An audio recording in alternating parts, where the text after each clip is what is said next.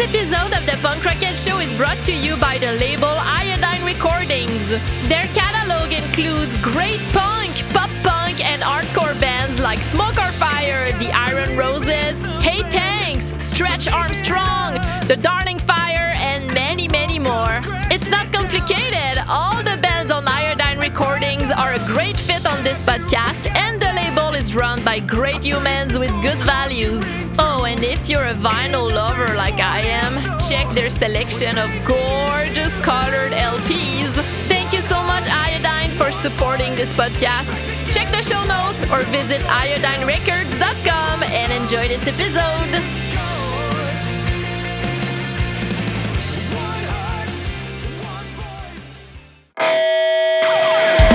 Hello, punk rockers! Salut les punks! Welcome to the Punk Rocket Show, episode 95. My name is Emily Plamondon. I live in Quebec City in Canada. I'm super passionate about punk rock music, but also about ska, hardcore, emo, street punk, pop punk, everything that is punk rock related. And I have the pleasure to be your host. Today my guest is Dennis Jagard of the band 10 Foot Pole. We had an incredible conversation, so I'm super excited to present you this interview. I also make your recommendation for the orgasmic skate punk band from Winnipeg, One of Us. So we're gonna have a great show today, and I hope you're ready, because it's starting now.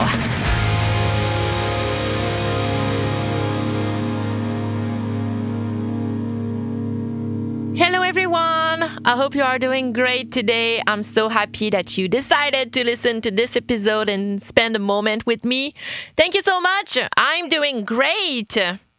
I had to take a week off last week because of many reasons. First, I had a very bad migraine that lasted like almost a week. It was really, really bad. But also I had a lot of problems to coordinate interviews and to schedule interviews. I got cancellations. Some people just couldn't do it that week. So I was like, oh, I have a headache. I have no guests. So I just decided to postpone it and I took a week off. So I used the time I would normally put on the podcast episode to work on my band. And I'm kind of proud of myself because I wrote almost an entire song by myself. I wrote the lyrics, the vocal melodies, piano chords, so then I can send it to the guys and they're gonna transform it in a very fast punk rock song. So it made me happy to spend a little time on my band. Oh, and I had such a beautiful weekend. I went to a great show on Friday night at one of my favorite venues called La Source de la Martinière in Limoilou. I had the chance to see 4 bands, so Call Me Irony, Sudden Waves, Bring the Light. Oh my God, so good. It's hardcore punk, so energetic, so incredibly intense in shows. Wow, wow, wow. I bought a t-shirt. Oh, I also bought tank top from Call Me Irony. Also, the band Itch and Go Play. They are a very great pop punk band. I talk about them a lot on the show because they play a lot and I go to almost every show. So it was a fun night. I saw a lot of friends. I went in the pit. Also, I went to my local record stores. I bought 4 vinyl, including the new Turnstile, Glow On. It's not new anymore, but the latest, I could say. Bad Religion, Against the Grain. And I think I literally listened to it probably 10 times this week. I also bought Face to Face, Big Choice. And what's the other one again? Damn. Wait. Oh yeah. Strung Out, Another Day in Paradise. How could I forget? So it was another day in my vinyl paradise. Do you get it? Do you get my joke? It's a good joke, huh? Yeah, it's fine. More seriously, I wanted to talk to you about some new songs that had been released in the last week. So many great new stuff for you, my friends. First, you have to listen to the song Honey Bee. It's the new one from I Am The Avalanche. It's very, very good. What a great band. And I don't know why. I kind of forget about this band sometimes. But this song totally reminded me how great this band is. And now I regret that I didn't go to their show in Montreal with Bayside. I don't understand why I skipped this one. Also, you have to check the new Brutal Youth song. Ah, wow, it's so good. And they finally announced their new album, Rebuilding Year. It's going to be out on April 21st on Stomp Records. But now you can check a new video and for their new song, Moonstones. And you know what? Oh, I'm going to tell you a secret, but I had the chance to hear some new songs from them when they played here in Quebec City. I think it was with Willem Scream, and they made me hear a few songs backstage, and it's gonna be a very great album, trust me. I will definitely have to interview them. I love to see Brutal Youth in show so much. It's so insane. It's really good. The guys are great too, so I'm excited for the new album. Also, I'm excited for a new 7-inch split from Direct Hit and Decent Criminal. This split is gonna be released on April 28th. Direct Hit released their new song Wasteland recently, so this song is gonna be on this 7-inch. Wow, the new Menzinger songs, it's so good. It's called Bad Actors. You should definitely listen to it. All those songs are on my weekly playlist for the week, so you can check on Spotify, Punk Rocket, and you type the date, like 2023, 03, 12, for instance, so you can have all my weekly playlists. You can subscribe to my Spotify account. Repugnmentation. My repugnmentation for today is for the fucking great band One of Us from Winnipeg in Canada. Holy hell! So if you know me a little, you know how much I love fast and technical skate punk, melodic punk music. So this band is just perfect for me. Seems like they created this band based on my own taste. It's really good. One of Us released their first album called One of Us. It's a self-style. Well, I can't say this word. Self-titled. Okay. It's been released in January. So let's listen to their song Wait and Fall. It's one of my favorites on this album. It's a depression. Everybody's out of work, or scared of losing their job. The dollar buys a nickel's worth. Banks are going bust, shopkeepers keep a gun under the counter. Punks are running wild in the street, and there's nobody anywhere who seems to know what to do, and there's no end to it. Psych!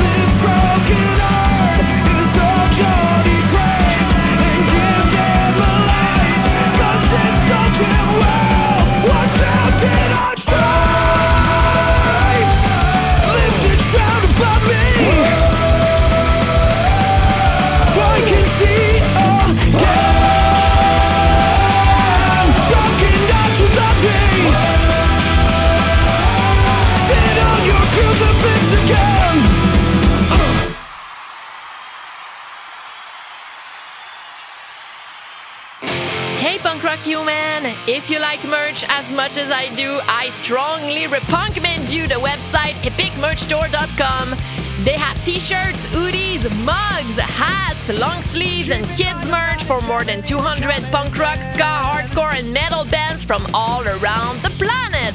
So if you like bands like Good Riddance, The Dreadnoughts, Frenzel Rom, After the Fall, Diesel Boy, Krang, Straight Line, Polly, Randy, and many more. Oh, they also have a Tony Slide tribute merch. They support smaller and bigger bands from all around the world. Plus, they ship worldwide, and you can have a flat rate shipping cost. Get your merch at epicmerchstore.com. Interview. And now it's time to listen to the great conversation I had with Dennis, frontman of 10 Foot Pole. He's such a great artist, a great human. We talked about his upcoming solo acoustic tour in Quebec, the new album Winning. So good. If you haven't listened to it yet, you should pause the episode and listen to it, and then you come back. We also talked about some funny tour stories. Also about his work as a touring soundman for artists like Prince, Weird Al, Jimmy Eat World, etc. And he also told me a very funny story about Prince at the Super Bowl. Really good. And we talked about songwriting, a lot of stuff. And I also asked him your questions. During the interview, you're going to hear two 10-foot pole songs, Take Back Your Voice, that you can find on the latest album, and The Getaway. Enjoy. How are you? I'm happy to see you. It's been a while. Oh, thank you. I'm good. I've been, it's been exciting. I've been doing a lot of silly stuff and I kind of missed the touring thing. So it's been a while since I've been out of town on my own dime. I was out with Weird Al, but I didn't get to see people because we were supposed to be in a bubble all the time. Exactly. Where are you right now? You're at home? Yeah, I'm at home in Boise. Idaho, right? Idaho, yep. All right. So last time we saw each other was like at Festivois in Trois-Rivières, like three years ago, 4 years ago. Okay, yeah. I think.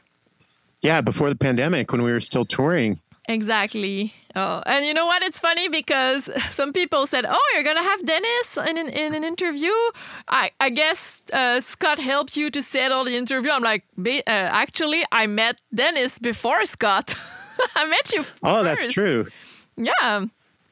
Yeah, I think I saw your. I think I saw you singing versions of Rev songs. Yeah. Before I ever.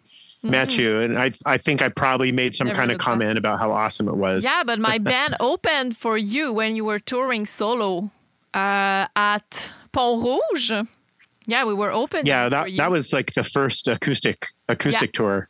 But I guess what I was saying was that I talked to you before that because at least I wrote. I was one of the people who said this sounds amazing. That's great. You know. I remember that. We were happy, Simon and I. So yeah, I know you before Scott, which is funny. And that's because of that show we opened for you that I met Scott after that. Because he noticed like people opening for you and then we started to chat. So yeah. So I'm sorry. I hope it's been okay for you in your life. I hope it was a Of course. I'd like to make a positive impact on people's lives. So we never know. Good job for that. So I have a lot of questions for you. I want to talk about, I don't know, your background. I have a lot of questions from the listeners for you. So it's going to be fun. Okay. But first, I want to know how you got into punk rock back in the days. And also, did you start with... learning guitar or singing, so what everything started for you?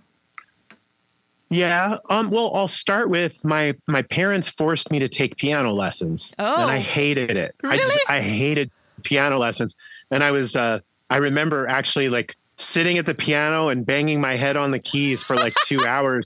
And they're like, you can't get up until you practice for 30 minutes. And then finally at about 11 o'clock at night, they're like, just go to bed, you know, because I'm just sitting there like, I don't want to play the piano. Oh, and Anyway, so I took piano for a few years, and then I convinced him to let me switch to guitar. And my mom's like, well, you can take guitar lessons, but it has to be classical guitar. So I played like, you know, a nylon string guitar for a year or something. Hmm. And then finally I switched over to electric guitar, which is what I wanted to do. And of course, I didn't know how to play, but I instantly just went to people's houses and started playing with rock bands. And I guess that was the early 80s, late 70s, early 80s. And so it was like a lot of classic rock and whatnot. And so one of the first places I found myself was in Scott Radinsky's garage, where he was the drummer. And, you know, a lot of the music we were playing was pretty goofy, but within a few weeks, we started playing with guys who were really into punk music.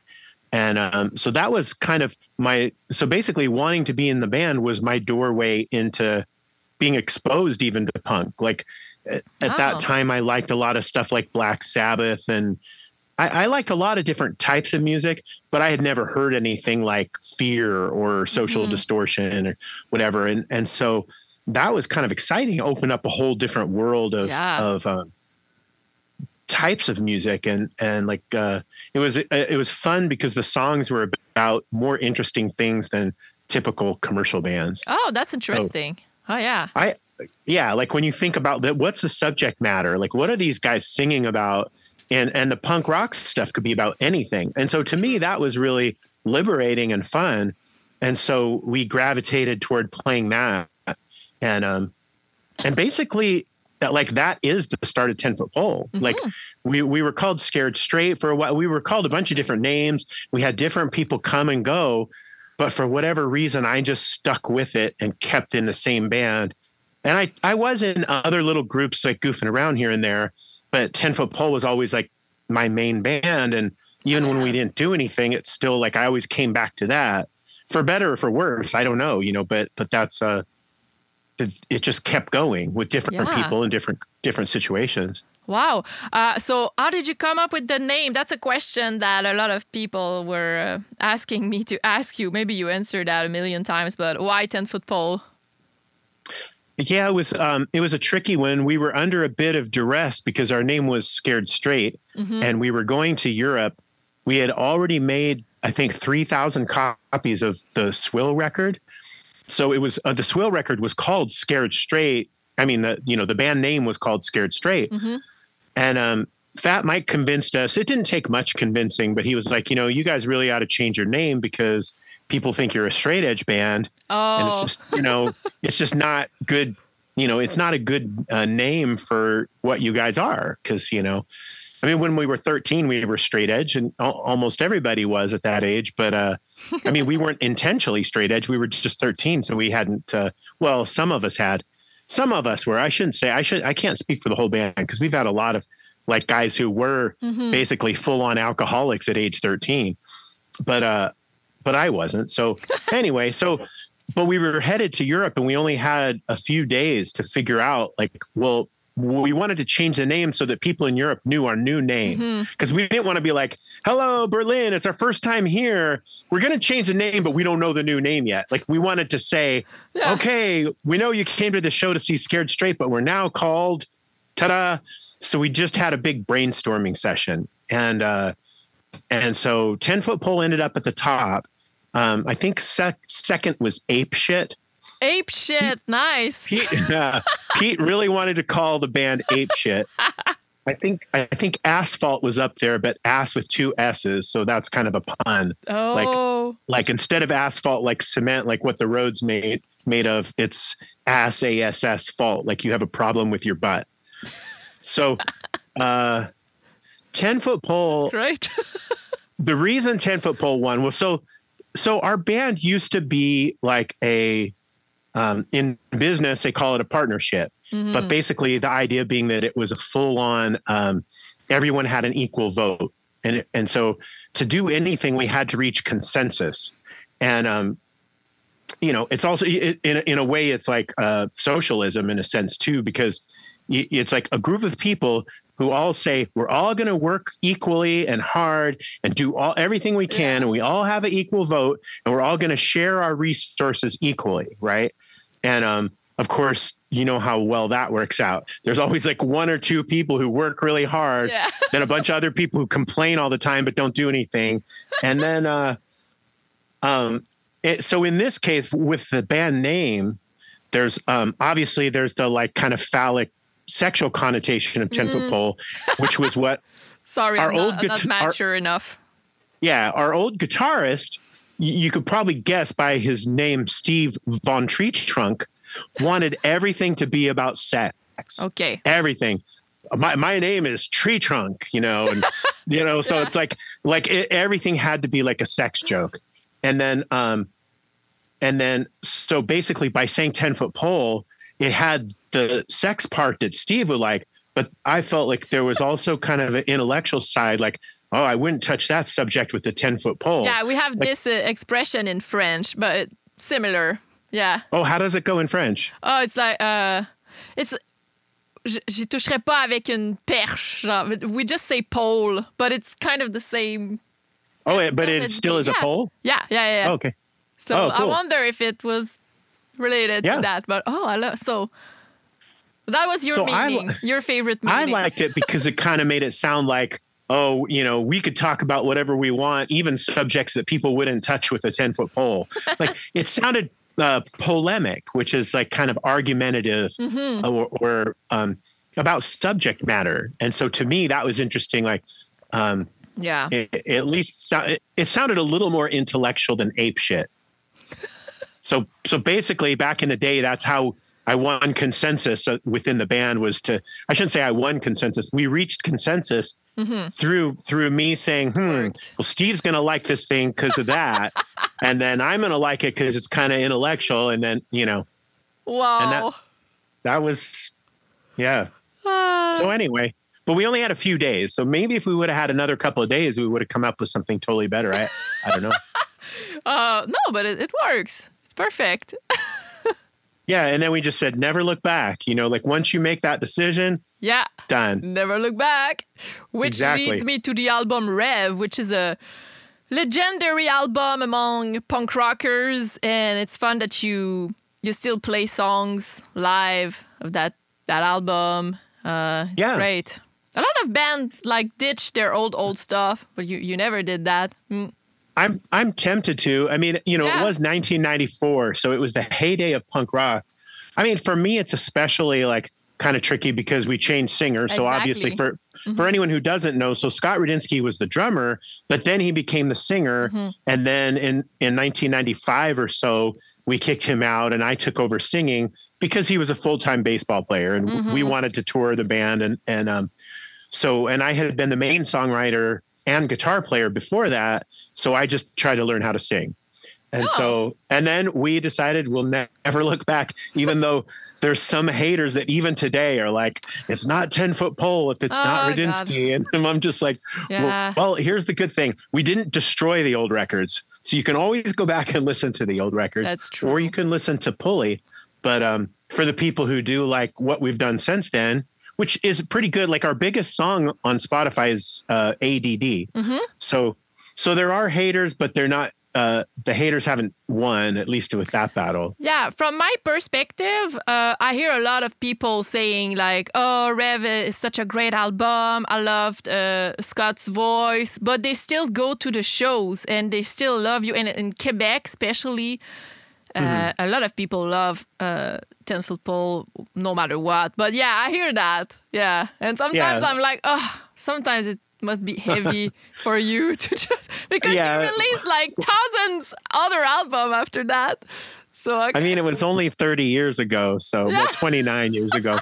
But I mean, it's heartbreaking. It's still like, you know, it hurts my feelings a little bit. But at the end of the day, I'm just happy to have a chance to make music, and I'm glad some people like it. You know, you can't please everybody, and I'm sure. I really just hope people give the new music a chance. Yeah, but that's my point. Like people are still there, no matter what. In Quebec, yeah. I mean, I don't know. Like, you know, we're not breaking any world records about music sales, you know, compared to, you know, Britney Spears or somebody.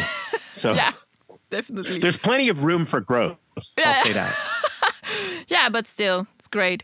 And then after Scott left, how did it change the songwriting for the next albums for you?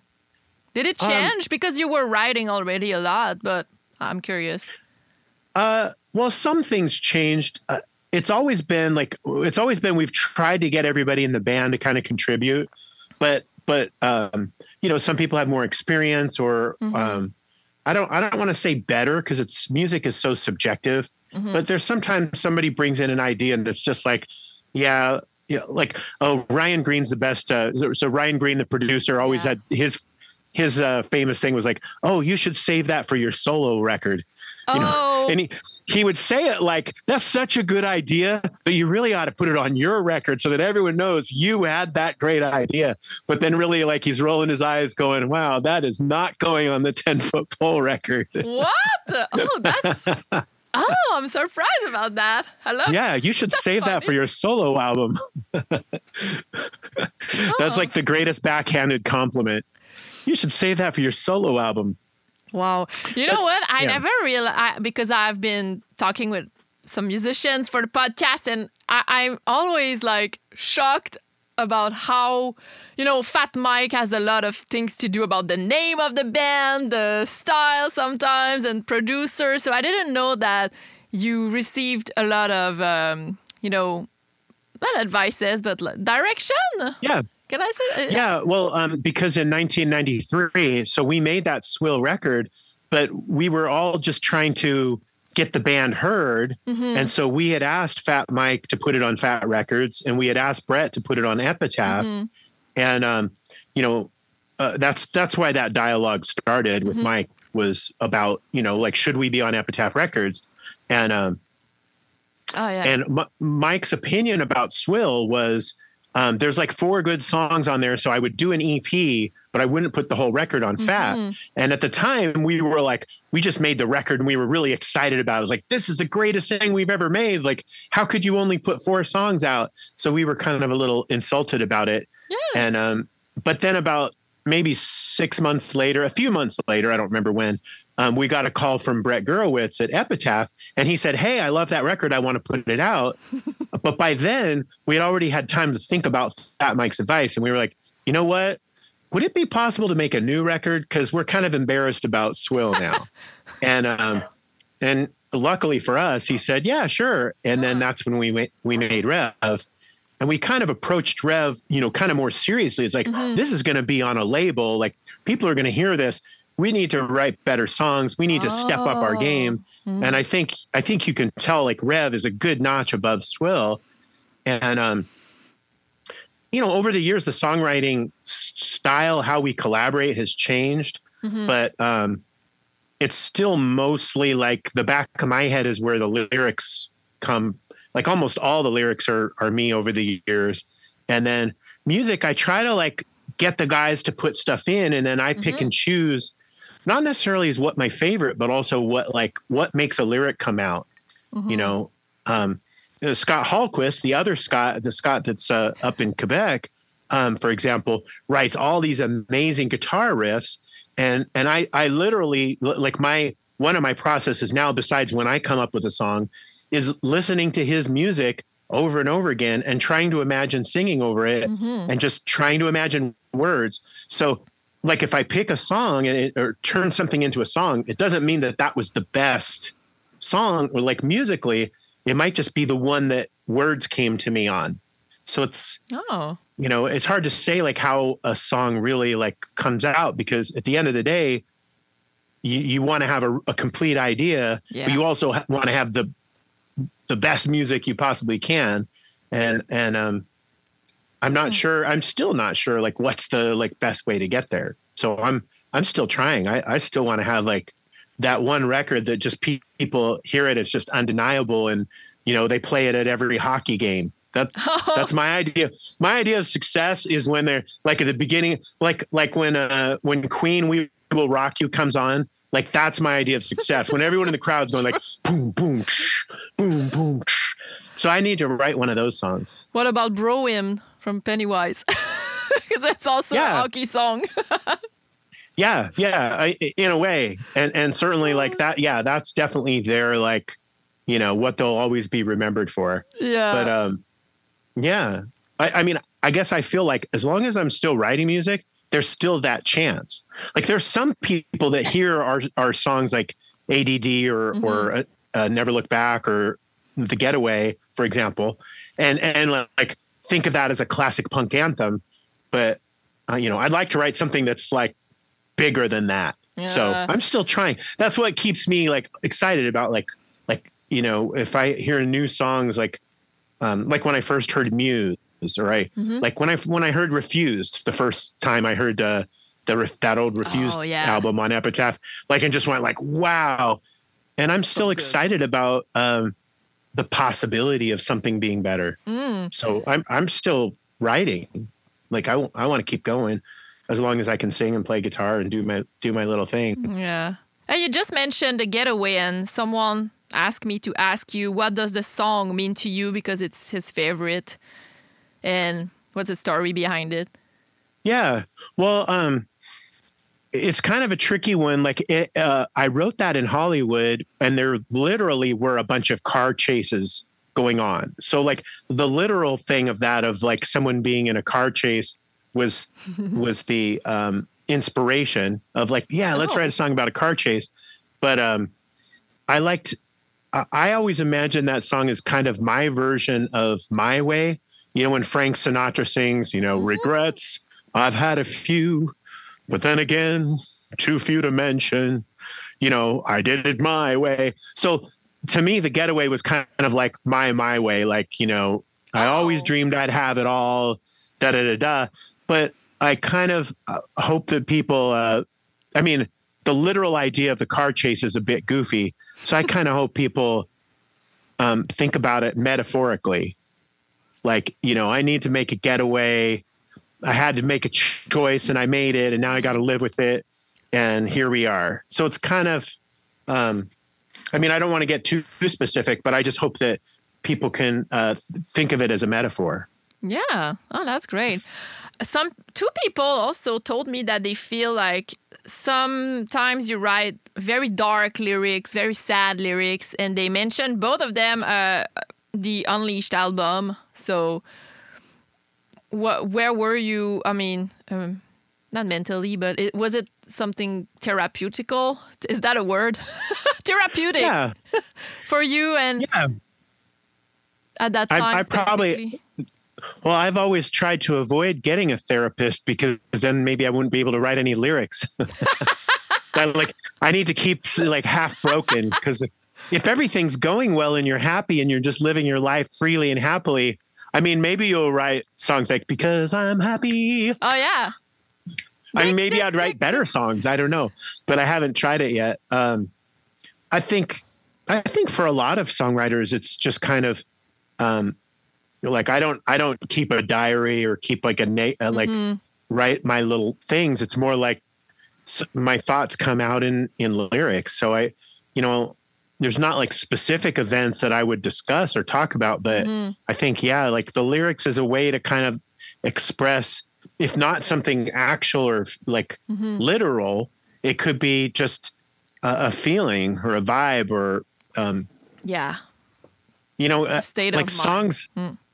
Yeah. I kind of look at songs like poetry and movies and all that. It's all like, it's all make-believe, but we do it in a way to try to like tell some kind of truth about life. Mm-hmm. And a lot of times that truth has to do with emotions, how we're feeling and how things should be versus how they are, frustrations or anxiety or angst or all those different things. And that's one reason I love being in the punk genre, is that no one's going to be mad if I write a song about, you know, a car chase, or, you know, like I was just thinking about High Standard, like a song about not wanting to pick up the dog poop.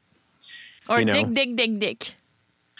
Yeah, exactly. I could sing whatever I want. Everything is great. I mean, people might complain, but it's not like, you know, if you're Madonna or somebody, you have a lot more like kind of restrictions based on the genre and people's expectations. And there's a lot more angry people because everyone's going to listen to her songs, whereas mine, it flies under the radar. Yeah. And people in the punk scene are generally open-minded and they are just happy to have some music and Yeah. Maybe they're open-minded, or maybe there's just not enough of them to create a big stir. You know, like if I wrote something that was really, really like outrageous, nobody would know about it. So it wouldn't matter, you know, unless it gets viral on TikTok or something, then everyone would be like, who is that jerk? We better find him and, you know, get the torches out. Yeah. Get the mob out to the house. I really like the new album, Winning. And I think it's a nice concept that she started the album with, can we stop trying to win or something like that? Was it like, I don't know, a concept you had in mind or? Yeah, I was kind of thinking about, competition a lot. And like culture wars and this thing about, you know, trying to be better and all, and comparing ourselves. I think one thing with the internet and social media, with the rise of that, has everyone is just comparing yourselves to other people all the time. Oh, yeah. And I think it's really, it can be devastating. You can just get focused on that and it's depressing a lot of times. Like at the end of the day, there's not winners and losers. There's just different people on a spectrum. And a lot of it has more to do with how you imagine it than anything. A lot of the people who are quote winning, I mean, look at how many suicides there are among rock stars. Look at like Linkin Park, like the people who are some of the biggest rock stars in the world, who in the music industry won, they have one bad record and all of a sudden they're like just that pushed them over the edge. And or I shouldn't even say bad record. Something that makes their audience unhappy for whatever reason. Maybe it wasn't a bad record. It was just not what people expected or whatever. I love the new ones. So that idea of competition and comparing yourself to other is just, was on my mind a bit. And, you know, can we stop trying to win? Being this idea that, like, I mean, a lot of the basic themes are kind of, if you really like narrow it down, if you really like dumb it down, it's been said a lot before. Like, you know, we're stronger if we help each other rather than hurt each other.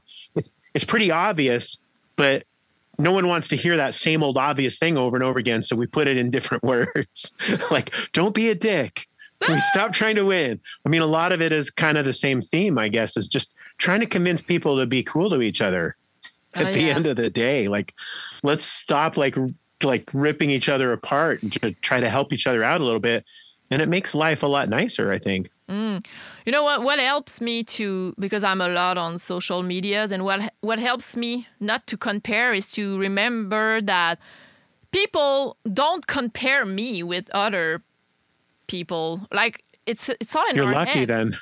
I mean, maybe they do, but I people have other things to do than compare people together. Like sometimes they do, but I think we overestimate the time that people compare ourselves. I think so. I think in general we do probably, but there are, even in punk rock, like I'll say with our band, like we said before about changing singers. True. Like for some reason, even 30 years later, instead of people saying, do you like these guys or not? They're like, oh, do you like it better with Dennis or with Scott? Yeah. And it's like there has to be this thing and there has to be a winner. Or another thing that I understand that it's fun for some people, but for me, I just hate it. Like those, like, is this song better or this song? It's like, it's just a different song. Why do you have to have a, you know, it's not a wrestling match. When you write a song, you didn't think like, I'm going to put this up against Pennywise's song and see who wins. Like, who cares? Like, but I understand it's just a way to get people engaged and say their opinions. I think it's starting point of a discussion about music sometimes, but I agree. In that case, comparison is very huge. That's right. Yeah. It reminds me, I don't look at them often, but it reminds me of those like fashion magazines who said like, who wore it better? And they have a picture of somebody wearing the same dress. It's like, you know, so toxic. It's just brutal if you're the loser on that. You know, it's like, you know, like there'll be like a middle-aged woman and then like someone like 10 or 20 years younger, and they'll be like, yeah, sorry, you know. So true. Oh la la, you're so right about that. By the way, one of the song "Take Back Your Voice" is probably in my top 3 now of 10 Foot Pole song. It's so good. Nice. Yeah, Scott Hollquist wrote that music, and it's like, I didn't even know that was this one. Yeah, it's really good. The vocal melodies, it's so catchy but so powerful. Nice. Yeah, he wrote the music, and I wrote the lyrics and the melodies of that part, and I kind of helped with like arranging it. Like he wrote the parts, and then I kind of arranged like different things so that, because I wanted to come back and, you know, like what was the chorus or not. I think that's when I arranged. I can't remember. Like, because a lot of times, you know, we write parts together and then just kind of like see what ends up being like the intro versus the chorus versus the verse. But yeah, I thought that song especially kind of felt like, we mentioned Refused. It kind of reminded me of Refused a little bit. And kind of that kind of anthem, you know, so take back your voice. It has a nice message too. It's kind of like a little more angst in it, I guess, in the delivery. No, it's very powerful melody. Very good.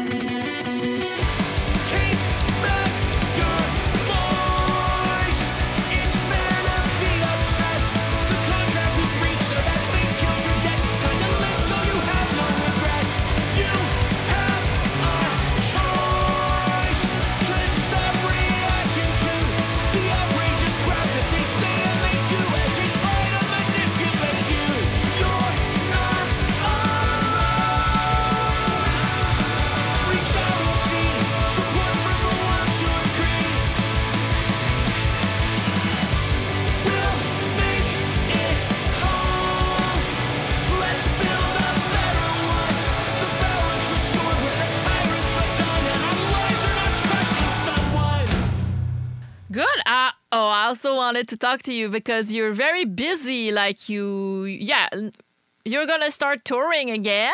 Like you're going to come in Quebec soon. Yeah. Well, I'm not, when is this going to come out? Do you know what, do you put these out pretty quick after we record? Yeah. On Monday. Oh, great. So yeah, at the,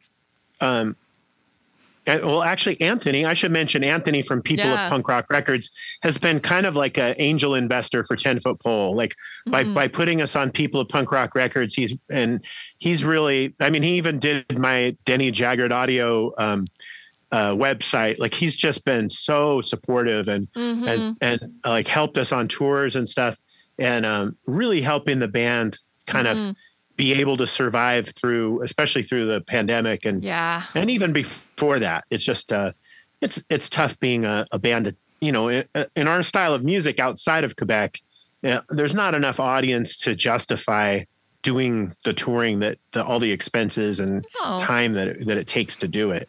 So, you know, you're lucky you live in the, kind of the mecca of punk rock. Oh yeah. If you will. And, so my point with that was Anthony invited me to just go up and do, I guess there was an acoustic festival already in the planning. Mm-hmm. And so based on that, he said, why don't you just come up here for a weekend? And I said, okay. And then it turned into 4 shows. So, so I'm pretty excited about it. And I'm so excited that I haven't played for a long time. And so I wanted to kind of warm up. And I was too lazy to book shows. Mm. So here in my home, I'm having 2 house parties in a few days to practice so that I don't suck in Quebec.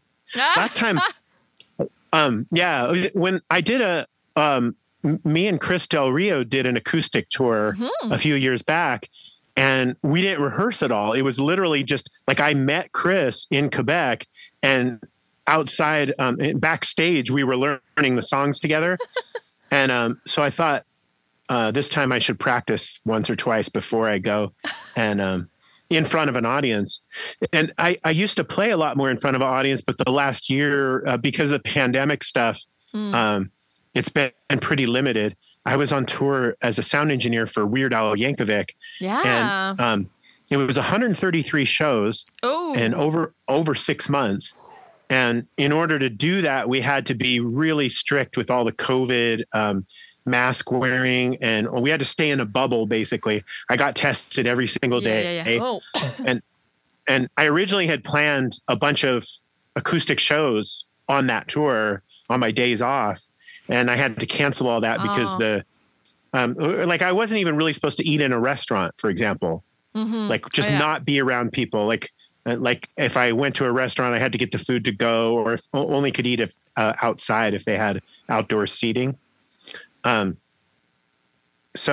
my point being that I hadn't rehearsed very much in front of people. So I've been singing on my own, but when I'm by myself, I don't have trouble. I usually remember the lyrics. It's when I'm in front of an audience that all of a sudden my brain goes down different places than it would if I was by myself.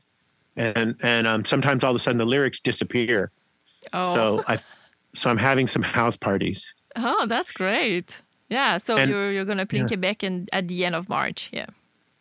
Yeah. There's 4 shows at the end of March. And then the other thing about house parties is I'm trying to work my way to Quebec in the late summer and to do house parties by myself on the way to Quebec, so that I could rehearse there, because Guillaume, our drummer, is in Quebec, and Scott, assuming Scott's still there, Hollquist, then that's like half the band is already in Quebec. So the idea was to do house parties and then rehearse the band and still do acoustic shows, and then actually like tour a 10 Foot Pole, the band, like around September, October. Oh, that's a good plan. It's kind of a loose plan, but I also wanted to mention it now so that people hear about this, they think about whether they would want to have a house party. Oh, yeah. Like I bought a little PA just so I could like have my own sound system, because I always wanted my own little sound system for a house party. It hasn't arrived yet. It's supposed to arrive tomorrow. So I'm super excited about it. Oh. And so I'll bring like a little PA and have like a little light show and tell stories and, you know, like have like punk rock music in the background and try to make a party out of it. Mm-hmm. And punish people for, you know, 40 minutes or so. Like I won't sing for too long because I don't want them to hate me. And then, yeah. So instead of people having to like go to a club or whatever, they just host a party and have their friends come over. So much fun. I love house party to play with my band too. So, and by the way, I'm going to miss one of your show because I'll do a house party at 1 hour's really? Hour drive. Yeah. So I'll miss the first one, but I'll be there at Saint-Augustin. Yeah. Oh, nice. Nice. Yeah. At least I'll see one of the shows for sure. I hope the house party thing works okay, but that's the basic idea is that, you know, when people go, they don't have to hire a babysitter. The booze is cheap. They could go to Costco and get a bunch of booze. They don't have to pay for parking. True. Oh, yeah. All the different things, like their bathroom's cleaner than a club. They could invite only their friends. Yeah. So anyway. True. It's a little more expensive because I'm basically like asking for a deposit to kind of secure the date. And then I show up. But the cool thing is that then I don't have to worry about promotion because that's the one thing that sucks about touring is like, oh, are we selling enough tickets in Winnipeg or whatever? Oh. Instead, it's going to be like, well, Joe in Winnipeg paid me $500, so I'm going to show up. I don't care how many tickets he sells. He could sell 1,000 tickets. That's great because, you know, if he's happy, like I won't be mad if there's 1,000 people there. So if Joe, you know, sells 1,000 tickets at $10 each, then that's his $10,000 minus the $500 he paid me. Oh, that's there great. Also, our shows are all ages and we need all ages venues these days. Yeah. And maybe it's in the backyard, so it could bother the neighbors depending on if you're like Anthony where your neighbors don't care and you're okay. But he's doing amazing. Warp core, because cour, cour in French means backyard. So it's Anthony's warp core. Nice. Oh, yeah, he's great. So, yeah, you mentioned it. You're also touring soundman for like big artists. And how long have you been doing this? I started when I was about 11 years old. So I've been doing it for a long time. Yeah. Whoa. And I didn't think I would still be doing it. I thought I would become a lawyer or some kind of, you know, successful professional. But so I went to school at UC Berkeley. Like I was a straight A student at UC Berkeley, like very competitive school. Nice. And a lot of my friends ended up being lawyers. But when I got out of school, I started looking for a job and I didn't know what to do with my life. And then, my dad was a rocket scientist. Like he worked with missiles and things like that. And, for NASA or inertial navigation systems for war crimes kind of stuff. But on the side, he had this, sound company and film company.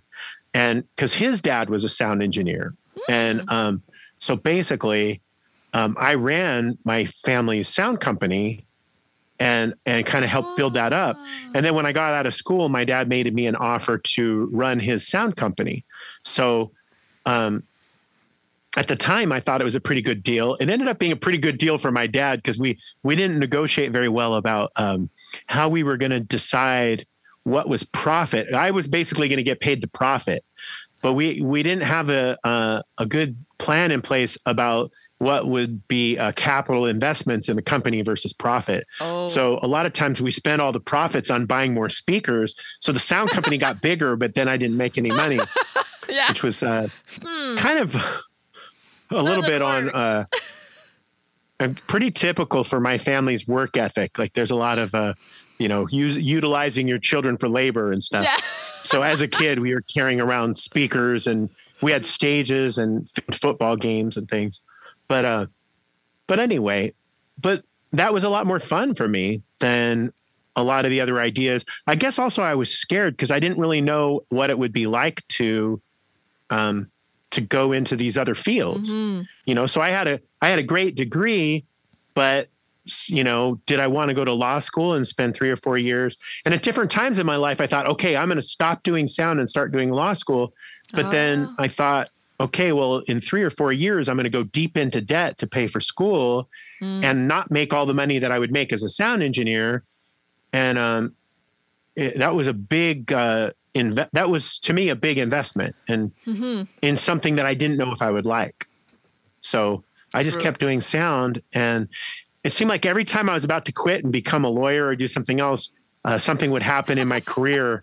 For example, in around 2006 is one of the times I actually took the LSAT. I was going to go to law school, and then right after that, I got a job working for Prince. Yeah, oof, that's a nice gig.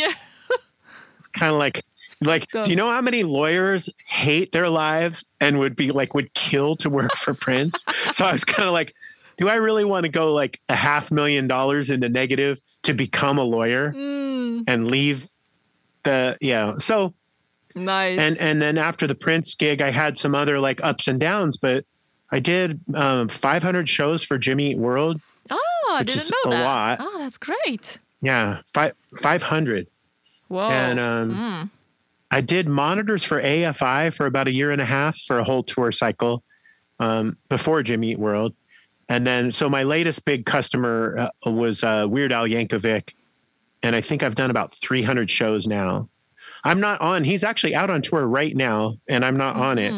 And that's a long story, but I'm actually glad to be kind of home with the family and writing songs and getting ready for me to be in the spotlight and get on stage, because being on a bus for 6.5 months away from the family was grueling. That was hard. Scott told me that I should ask you about me. Okay, you have, I don't know the story, but he told me to ask you about Prince at the Super Bowl. I don't know what is he talking about. Let's see. Oh, I know what he means. And this will be good because it's related to French speaking. I can't remember now if the guy was French or if he was Quebecois. So I was the sound engineer for Prince at the Super Bowl, but because it's the Super Bowl, it was huge. My role was somewhat limited because they already have like all these union guys that run like the main sound engineer of the Super Bowl that matters is the broadcast engineer. And that's the one that's like mixing for the TV. And then there's another one that mixes for the stadium and whatnot. So, but long story short, the most important thing that I did at the Super Bowl was to keep the guitar tech from being fired. Okay, guitar tech. It's the same story. Okay, go ahead. That's epic. Oh, have you already heard this? I think because it. Oh, I don't want to retell it. No. You have to tell the listeners. Oh, okay. Yeah. Oh, okay. I didn't want to retell it if I already told it on your podcast. No. You know, that's a hard thing about a storyteller like me is I don't remember which stories I've told or I haven't. So, you know, just it's kind of like stop me if you've heard this one before. No. The listener have to listen to this. Go ahead. Super Bowl, Prince. Okay, so guitar tech. So we're at the Super Bowl rehearsal, which could be the main Super Bowl. Well, so the way they do the Super Bowl is it's a very difficult show because all the gear has to be brought through these narrow tunnels out into the middle of the field right during halftime, and there's like 12 minutes or something to do it. And so the parts of the stage get rolled out through the tunnel, and then everything gets connected, and it's like not just sound and lights, but there's also pyrotechnics. There's all kinds of stuff. Power, lights, sound, there's a bunch of stuff, hazer, you know, like everything. So, but because of that stress, like if something goes wrong and a failure, like 2 days before it, they do a rehearsal, a full dress rehearsal. And the idea is that if at the dress rehearsal, if the main show fails, you've got your dress rehearsal. Anyway, that's just kind of the backstory. So we're getting ready to do the dress rehearsal, and the guitar tech, Prince was having trouble with guitar techs. Oh. We had several different ones, and they would kind of come and go. So like I was actually his guitar tech sometimes because he couldn't find one for a show. Oh. And I'm not a guitar tech, but I tuned his guitar one time before he went out on a BET awards show, like a huge TV show with Chaka Khan. And I'm sitting there tuning his guitar and handing it to him going like, I hope he likes the tuning, you know, because if he doesn't like it, I'm fired as a sound engineer and everything. Right.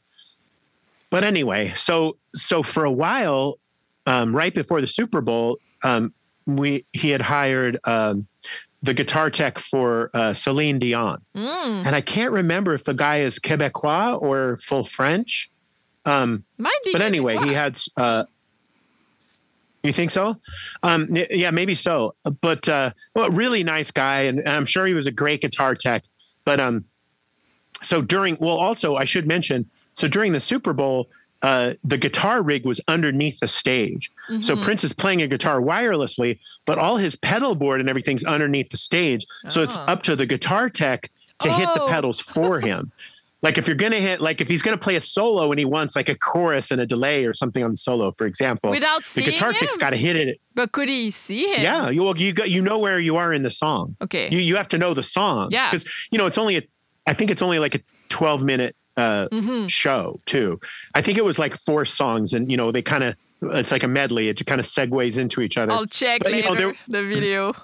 Yeah, there was a Foo Fighters song and some Purple Rain and stuff. But anyway, so the guitar tech, it's not hard for a guitar tech, but it's doing that in front of 40 million people, like hitting the pedals at the right time. Like you don't want to make a mistake, right? Shit.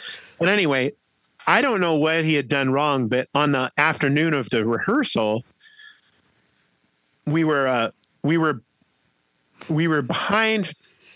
We were outside the stadium in these little rolling hills. I just remember the rolling grass hills. And it was me, Prince, and the guitar tech. And I think I was talking to Prince and the guitar tech walked up. So the whole reason I'm telling this story is this is my biggest contribution to Prince's Super Bowl show. The guitar tech walked up and he said, "I'm sorry, da-da-da." And Prince just stopped him and said, "You know what? You should just get a shirt that says, 'I'm sorry.'"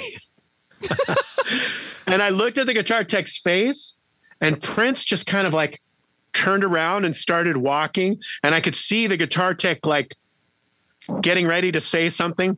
And I literally walked between them and it was a little bit windy. It was a little bit windy. And I walked between them. I didn't know what to say, but I literally walked between them and went, while the guitar tech went, "Fuck you, rock star," with the middle finger toward Prince. He was going, "Fuck you, rock star," but Prince didn't hear it because all he heard was. So, I don't know if Prince heard it. Like Prince might have heard it, but if he did hear it, he ignored it. So I basically saved the Super Bowl because if Prince would have heard him and fired him. Who would have been pressing those pedals? You. Probably me. And if I pressed those pedals, I probably would have pressed it at the wrong time. So, that's a good story. Yeah.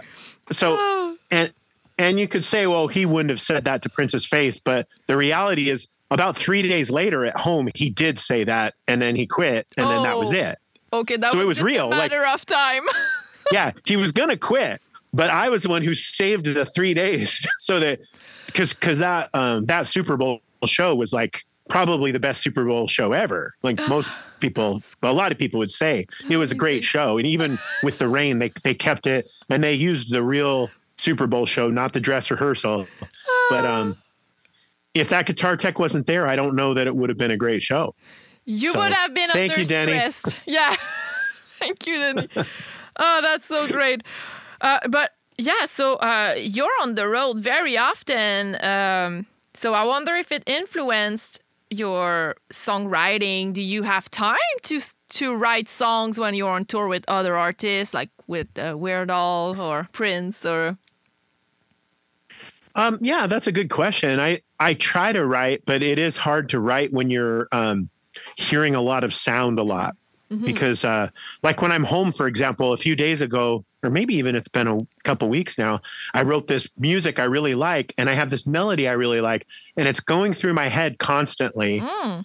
I haven't figured out the lyrics yet, but the reason it's going through my head is because there's not other songs going.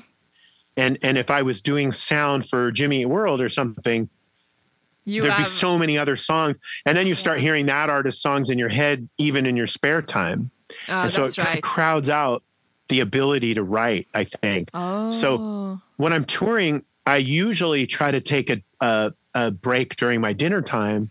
With Jimmy Eat World, often I would go outside and sing to the people who were standing outside the venues just to punish them a little. And yeah, also it's good for me to rehearse in front of people to get used to it.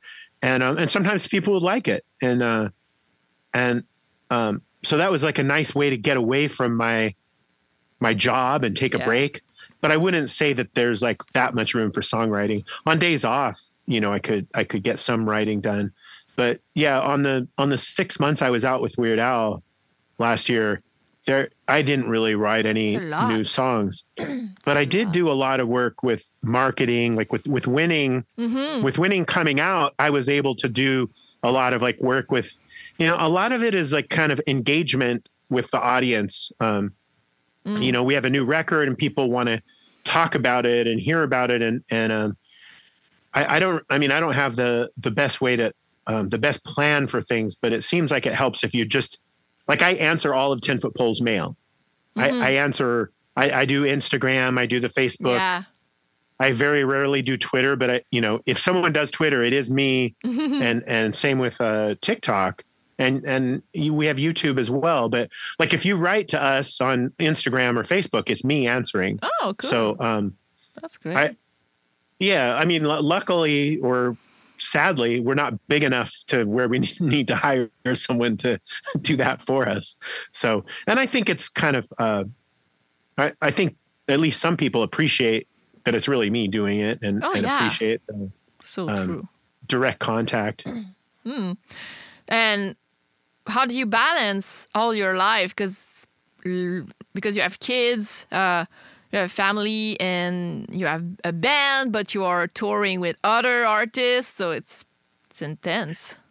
It's tricky. I mean, one way is you'll notice that we're not playing. Well, I'm trying to tour with 10 Foot Pole near the end of the year, but we're not going out all the time. Like, some bands are like frequently like playing every festival and just going all the time. And I'm kind of being a little more choosy about what we should or could do, because especially where we live, it's so hard just to get together to rehearse. Yeah. So true. You know, people are like, "Oh, how come you don't play in Texas?" And it's like, well, for us to play in Texas means we'd have to rehearse, and then we'd have to get, you know, like all, you know, it's just not, it's not going to happen. It's not easy. You know, if we were bigger, like the Foo Fighters, we would just like, you know, you could like live somewhere and then take a private jet to different places. But for us, it's like, to get to Texas, we'd pretty much have to like do a tour where our route takes us through other cities. And even if there are enough fans in Texas or Florida or something, how do we get there? Like, you have to do a tour for it to. Yeah. And there aren't very many cities around Texas that want to see a 10 Foot Pole show. Like, New Orleans is tough, for example. Like, between Florida and Texas is not too bad. There's New Orleans, but between Texas and California is a lot of hours of driving. So I guess the answer to your question about balance is I try to say no more often as I get older. There was one time when I pushed 10 Foot Pole too hard. It was in 1999 when Insider came out. We did about maybe 5 or 6 months straight of touring. Oh. And I remember one time, for example, we had a few days off in between a Canada tour and a Europe tour. And then we got this Mexico tour, and I put it in there. And basically at the end of that, like, two of my guys quit, I think. Oh. You know, and it just, I just drove them too hard. You know, it's easy when people are like saying, "Oh, then you should do this, then you should do that." It's like, "Oh yeah, we're already together. Yeah. We're going to be here. We'll just fly to Mexico. Then we'll do this." And like, especially as we get older, that stuff's less exciting. And it's more like, "Oh really? You're not going to take a break?" Yeah. Oh, that's saying no is important sometimes. But I couldn't do it when I was younger. I always had to say yes. That's a necessary phase, to say yes to everything. And then you're like, okay, I need to slow down a little. I have a few questions from the listeners. Someone said, did you notice that you have a similar range as Weird Al? A vocal range. A similar vocal. Someone maybe. I'm going to take a 10-second break and open the door for my dog, who I think is outside barking. I'll be right back. All right. Is that you, Pixie? No. Oh, allô le chien. You good girl. No barking, okay? Viens-t'en le chien. Okay, can you be good? I want to see her. Uh-oh, she's pretty excited now that she's in here. Oh, hello. Okay, go to lay down. Oh, good girl. Bullshit. Who's the best doggy? Oh. Well, I don't know if she's going to be good. See. But yeah, still at her range. Weird Al actually has a really good range. He probably has a bigger range, at least as far as hitting high notes and low notes than I do. But yeah, he puts in that like, I'm going to sing like this sometimes. But he actually has a really beautiful voice when he wants to, when he doesn't want to do the silly voice. The jokes voice. Yeah. Because on like some of my favorite songs is when he just like sings really natural, like on cover songs. He on the tour we just did, that 133 show tour, like on the last show, which was at Carnegie Hall, he did Feel Like a Woman. Mm-hmm. Feel Like a Natural Woman, whatever that song is. But yeah, like his voice when he sings naturally is, I think is just amazing. I love working with him. Hopefully I'll get my job back and be able to tour with him next year. I think he's going to do a lot, like some big tours next year, I'm guessing. And hopefully by me staying off of this one, I was just too burned out, and there were some challenges on this that were too much for me. Yeah. But hopefully I'll get my gig back and we'll see. It just depends how my replacement does. I might have got beat out, but you never know. It was a risk I had to be willing to take. Yeah, that's the risk, but it's probably super fun to tour with him. Yeah, it's a lot of work, but it can be it's fun, but also grueling and a lot of work. And that pressure, you know, maybe 6 months was a long time to be away from the family, and that's insane. I needed to be home and kind of recuperate for a while and try to help. You know, I got teenagers and stuff too, so it's challenging to be a parent and especially be away for a long time. Yeah, my doggy missed me a lot. Huh, I want to send me a picture later. What's your favorite amp to record with, and what amp or cab do you take on tour? So let's talk. Oh, guitar talk. Well, I just got some new speakers. I think that they're called they're Eminence VP77. And I haven't taken them on tour yet, but I'm excited to try, because I did have what was more typical, a Celestion Vintage 30. But this new one is, what's the band? Slipknot? They were actually made for the guy in Slipknot. And they're supposed to have a vintage sounding high end, which is kind of like a distorted, but gently distorted high end, but a tight low end. So for your guitar is real tight. So far that sounds like what these sound like to me. Although I have to admit, I've just used them in my house and it's a lot lower level than that. The amp I'm using now, I didn't even plan to buy it. I actually bought it because there was a guy selling a 212 cabinet. So I always toured with a 412 cabinet, which is pretty big. And I wanted to get down to a 212. There was a guy selling this EVH 212 cabinet for pretty cheap, and it looked brand new, but he wouldn't separate it from the amp. So I paid a little extra and got the amp, and I love the amp.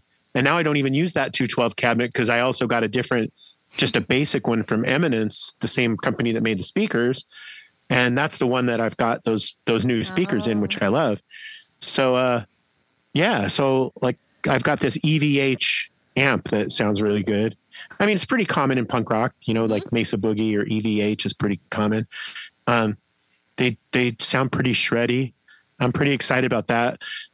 It's a little too big to carry. So if I was going to carry one, like on flights to Europe, the amp that I have been using is a Hughes Kettner Grandmeister 40. I think it's called Grandmeister. The Germans have interesting names for things, but it's small enough that it could fit in an overhead, because it's, what do they call it? A lunchbox size amp. Oh, so, lunchbox. I'd show you if I had an easy way to move, but I have it on the laptop. It's hard to see it, but But yeah, actually, you know what? I'll grab it. Why not? Oh, yeah. Yeah. I think I can reach it without strangling myself on the headphone.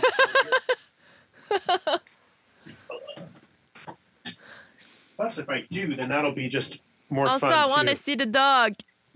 Oh, okay. Oh, hold on a second. Let me see if I can show the dog here. Oh, Moshe. Oh, oui. Oh, there she is. Hello. She's on the ground behind me. Oui. Oh. She's an Australian cattle dog, kind of a red heeler. Oh.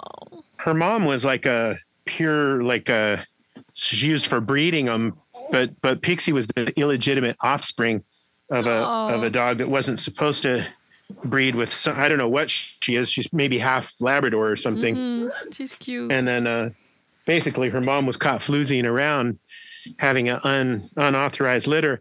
But then I got them both as a rescue and we fixed it so that her mom didn't have to do any more breeding.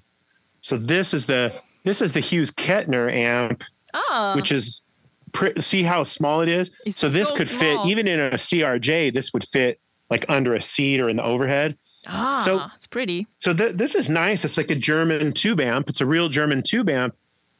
But I'm not sure if it doesn't sound as good as the EVH. The EVH is probably 3 times as big as this, but about the same power. But to my ear, the EVH sounds better. But I haven't actually AB'd them. It could just be that I was so excited to get an amp that I wasn't expecting to get that I just started playing it. And just haven't turned it off yet. Yeah. Or it really sounds better. I don't know. Oh, good. Okay, last question. Do you remember playing in an elementary school gymnasium? Gym? Long time ago in Sept-Îles in the north of Quebec. Do you remember that? Wasn't it? Was X-Large there? Probably, yeah.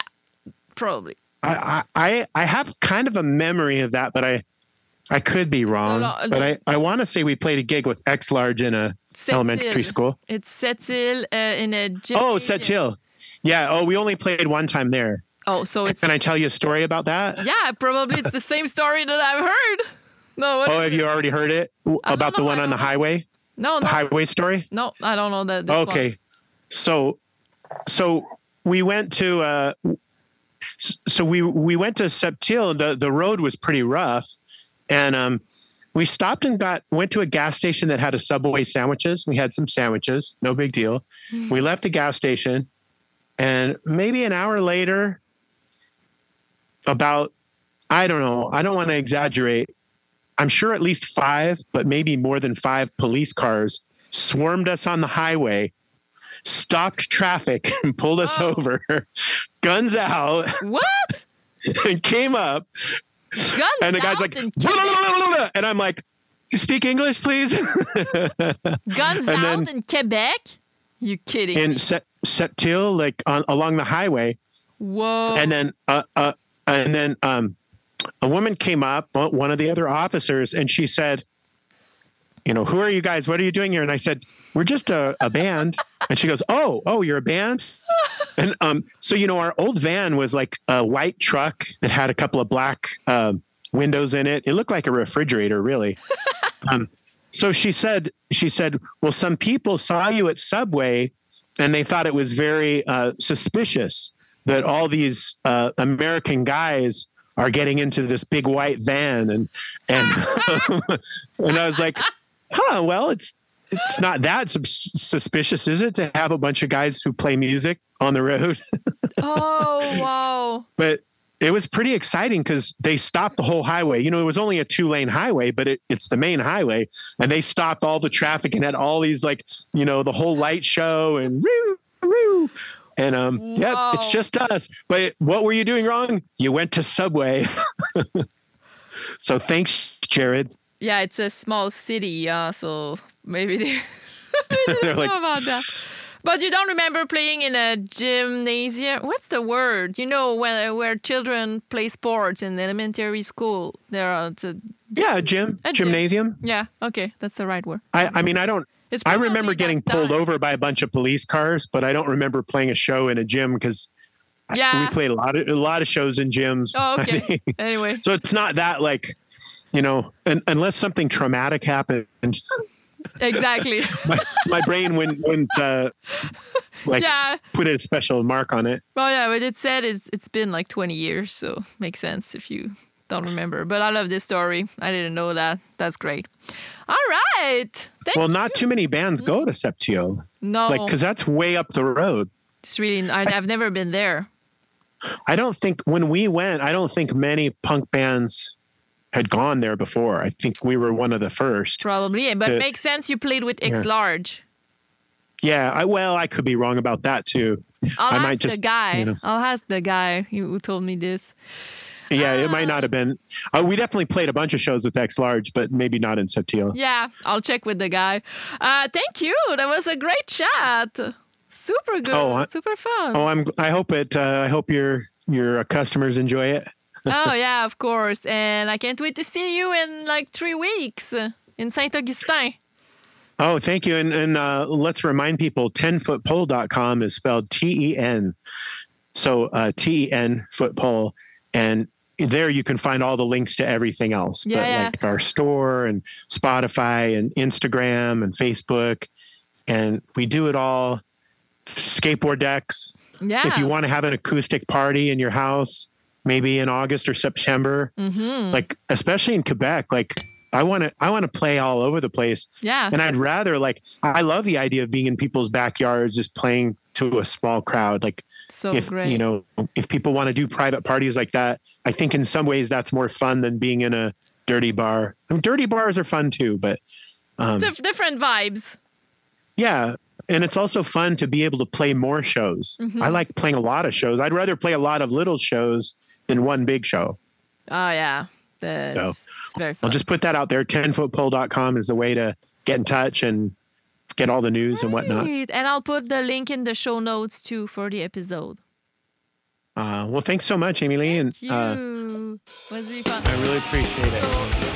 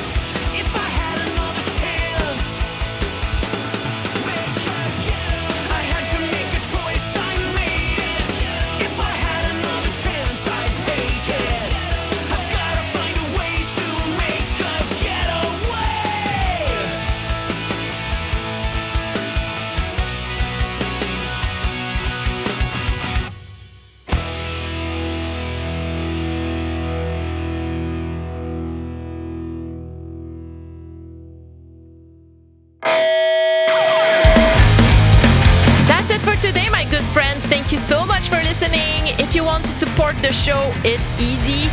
You can subscribe to your favorite platform. You can share the episodes in your stories and tag me, Punk Roquette. You can subscribe to the Patreon page if you want to help me financially. It's so needed and so appreciated. Thank you so much. I want to say thank you to our sponsors, EpicMerchStore and Iodine Recordings. Thank you to Scott Hollquist for your help with the co-production and the edit. I really hope you'll be back next week for another episode of the Punk Roquette Show. But until then, punk your life and have a great week. Bye-bye. Salut, là.